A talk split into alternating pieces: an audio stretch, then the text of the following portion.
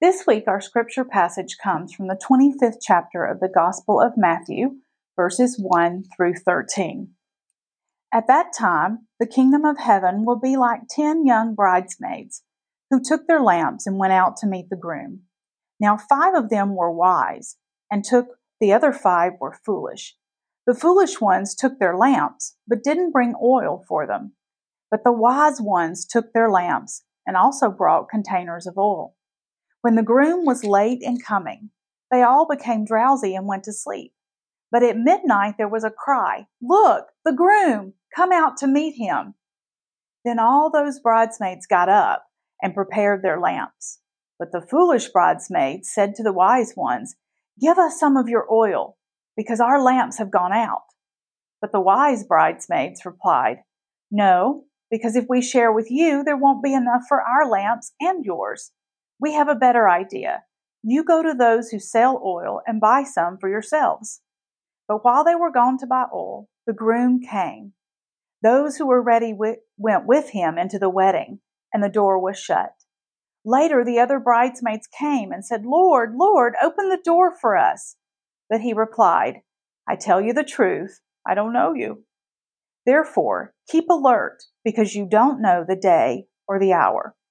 This is the word of God for the people of God. Thanks be to God. This is one of the interesting passages that Jesus involves in his teaching of people. It often gets called an eschatological discourse. That's one of those 50 cent seminary words um, that we throw out sometimes to prove, I guess, that we went to school. But eschatology is the study of end times, of the end things. So Jesus is telling a parable, comparing the kingdom of God to a story and trying to teach a lesson. It's important for us to remember that parables are not allegories. You may be familiar with Pilgrim's Progress. That's an allegory. Every character and everything in the story stands for something else. However, in a parable, there's a story, but there's only one lesson. It's more like Aesop's fables, where there's one moral to the story. And if we try to assign everything in the story a meaning, we will miss. We can twist things and create characters and say things about God that are not accurate and true. So we have to ask ourselves, what is the one thing that Jesus is trying to communicate in this passage? And we get our clue from the very end, very much like reading a fable where you get the moral at the end. At the end of the story, Jesus reinforces the point he's trying to make. And he says, keep alert because you don't know the day or the hour. Let's talk a little bit about what weddings were like in Jesus' time so that we can understand the context of the story that he is telling. In that day and time, families would negotiate a wedding between their son and their daughter. Um, two families would negotiate that price, and then things would begin to be prepared. And when the time got near for the wedding to happen, they would begin to prepare a feast. They would invite neighbors and wedding feasts lasted at least seven days. Um, the more elaborate, the more wealthy or well connected the family, the longer the feast might be. But it was a grand party where you hosted everybody. And the bride would get ready and she would wait for her groom. And her groom would come and get her, and they would go together, usually to the groom's house where the wedding would be, and the feast and the party would happen. Now, the bridesmaids could be waiting with the bride at the bride's house for the groom to come and get her. And there would be a grand parade. Think Christmas parade as they traveled from her house to his house. There's also the possibility that the bridesmaids are waiting at the groom's house. And that when he has collected the bride and comes, then they will get up and go out to meet them. And then the procession, the parade would happen as they arrive regardless of where the bridesmaids are waiting, they are waiting. And we have the fact that there are 10 of them, five of them are wise, five of them are foolish. Some have come with extra oil for their lamps. Now, we need to know that in that day and time, it was common for the groom to get delayed. He wouldn't be there just as quickly um, as expected. And there were many reasons he could be delayed. One of the most common was that there was a renegotiation of the bride price or the dowry that was going on. There was some squabbling between the families to arrange the final details and work everything out so that the marriage would happen. So this was common. It is not an unknown possibility. It is something that wise bridesmaids would prepare beforehand for, and that the foolish bridesmaids should have known was a really good possibility that could happen. I have many stories that I can share from my own wedding. Um, I often make the joke and say that if my husband and I survived the wedding, the marriage was going to be easier than getting through the wedding. It seemed like a series of un- unfortunate events as we had one thing after another keep happening. But I had some wonderful bridesmaids, good friends of mine who gathered around me and they thought of those extra things that I needed. Not only did my maid of honor hold, hold my ring for Joseph, but one kept some powder with her, and another one made sure I had lipstick, and another one took band aids. Um, it, well, she actually tucked them in her undergarments so that if I got blisters on my feet, they were there for me and they thought of all the things that I might need. Good bridesmaids, wise bridesmaids are thinking about what might be needed. In our day and time, the foolish bridesmaids might be the ones who are not really there for the bride.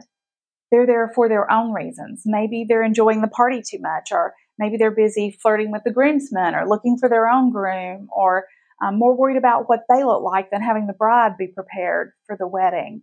So there are many ways that we can think about these foolish bridesmaids who just are not being the best that they could be. I want to point out that when the groom is delayed, it says they all became drowsy and they went to sleep. So it's not the fact that they sleep that becomes the issue. It's the fact that they were unprepared for what would need to happen when they woke up. They were not prepared for the possibility. Eventually, we all need sleep. My younger son um, was not the best sleeper in the world. And so he would like to sleep in the car seat in the car. And then it would mean he didn't nap at home and didn't sleep well at night. So we would do everything we can to try to keep him awake in the car.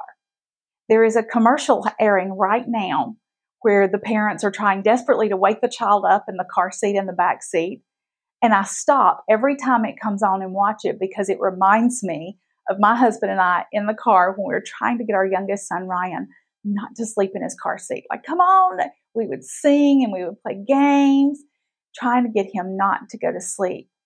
But the reality is, at some point, we're all so tired, we're going to go to sleep. And so the bridesmaids have gone to sleep, and then the groom shows up.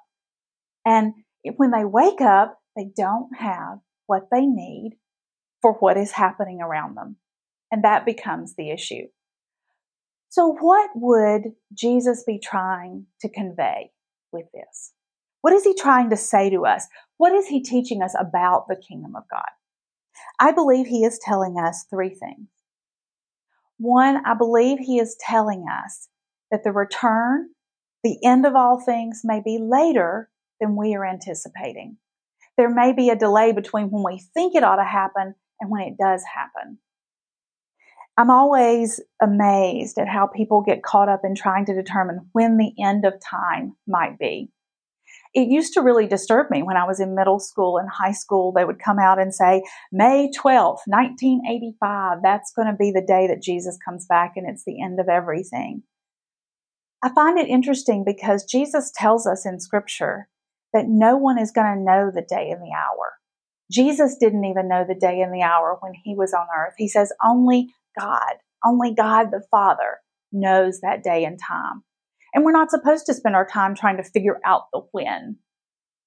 Paul, in the Apostle Paul, encourages the churches that he mentors to be ready, to be ready all the time because it had to be soon. It had to be soon. And that was his conviction. And I have lots of conversations with people who say, the end has to be soon. Like, how much longer will God let this go on and let this continue happening? And yet, he hasn't returned yet. And I think it's because he's giving time for the church to do its work, for us to share a message of grace, to get it right, to be prepared. But there's this delay between when we think it ought to happen, when we expect it to happen, and when it does happen. And we shouldn't be surprised because in this parable, he tells us the groom doesn't come as quickly as was anticipated. The second thing I think he communicates to us is that it's okay to rest. It is normal for our enthusiasm to ebb and flow, to wax and wane, for us to have more energy and excitement and then to get tired and need to rest. We can't go, go, go at 100% all the time. That's not the rhythm of life. It's not the rhythm Jesus taught us. He takes time away to rest, to pray. He pulls away from ministry and goes across to the other side of the lake to find a little bit of respite. It's not the pattern that God gives us, even in the creation story of working and creating for six days and then resting on the seventh day. And He gives us the Sabbath to say, sometimes we have to rest. The thing is, we rest, but we don't quit. That's the thing about life is we can't go all the time or we will burn out. We go and we rest so that we can wake up and go again. It's not that the bridesmaids need to rest that is the issue. Sometimes we all do. The real issue is the third thing I believe Jesus is trying to communicate, and that is that we need to be prepared. We need to think about the possibilities. We need to have things in order. We need to be about the business we're supposed to be handling and be prepared. And the specific thing that Jesus is encouraging us to be prepared for is for his return. And what would that look like? Well, we need to have a relationship with God through Jesus Christ. I have a dear friend in ministry who says God wants more than anything to have a relationship with you. The whole Bible, all of Scripture, is the story of God's love for humanity. God creates the world to be in relationship with us. God gives us opportunity after opportunity when we keep messing up that relationship to find a way to repair it and put it back together until finally God just had to come in human form in Jesus Christ to show us, to model for us how we could live a life pleasing to Him and to do for us on the cross and through resurrection what we could not do for ourselves. It's all about a love story. It's all about a relationship story of God's love for us. God wants to be in relationship with us. And so when all of this creation of God's wraps up and comes to its final culmination, we will want to be in relationship with God. And we need to be prepared for that. So we think about what we're supposed to do, be doing and how we're supposed to be prepared. And I think that's about modeling God's love for the world, about loving other people, about living a life that is in alignment with the values that God teaches us, where people are valuable and the way we live matters, where God is the center of the universe and the center of our lives and we are not, where we think about others and not just ourselves. God created a world that was perfect and we messed it up. And God keeps trying to put it back right. We can be part of the putting back right or we can be a part of the breaking. I want to be a part of the putting it back right. Because then I believe if that's what I'm doing, if I'm in relationship with God and I'm doing my very best to live as God wants me to, even though I'll never get it all right all the time, if I'm trying, genuinely trying, and God comes back, even if I'm in a period of rest, even if I'm in a little period of discouragement, I will be found equipped. I will have the extra oil for the celebration that comes. So Jesus gives us a story here, a parable, trying to teach us to be prepared, to go ahead and have that relationship now and not be trying to wait till the last moment, and to live lives that are pleasing to God, to live lives that line up with the values of Scripture, of love and justice and mercy and righteousness. It's okay to sleep. Don't go to sleep without the extra oil. What do you see? In these verses. I'd love to interact with you and get your feedback. Just place a comment um, down below this video and we'll get into a discussion about um, what you see and what you think. Let me know if you have any questions. Let's pray. Almighty, gracious, and loving God, we are so grateful for your presence with us, for your Son, Jesus Christ, and for your Holy Spirit that indwells us and empowers us to live the lives you call us to lead. Be with us, lead us, and guide us. Teach us to hear your still small voice so that even when things are not going as we think they ought to, even when we don't think you're working in all the ways we want you to work, even when it looks like your righteousness and justice is delayed in coming, we might be prepared for it. We'll be ready to enter into a holy celebration with you. Help us to be faithful. In Jesus' name, amen.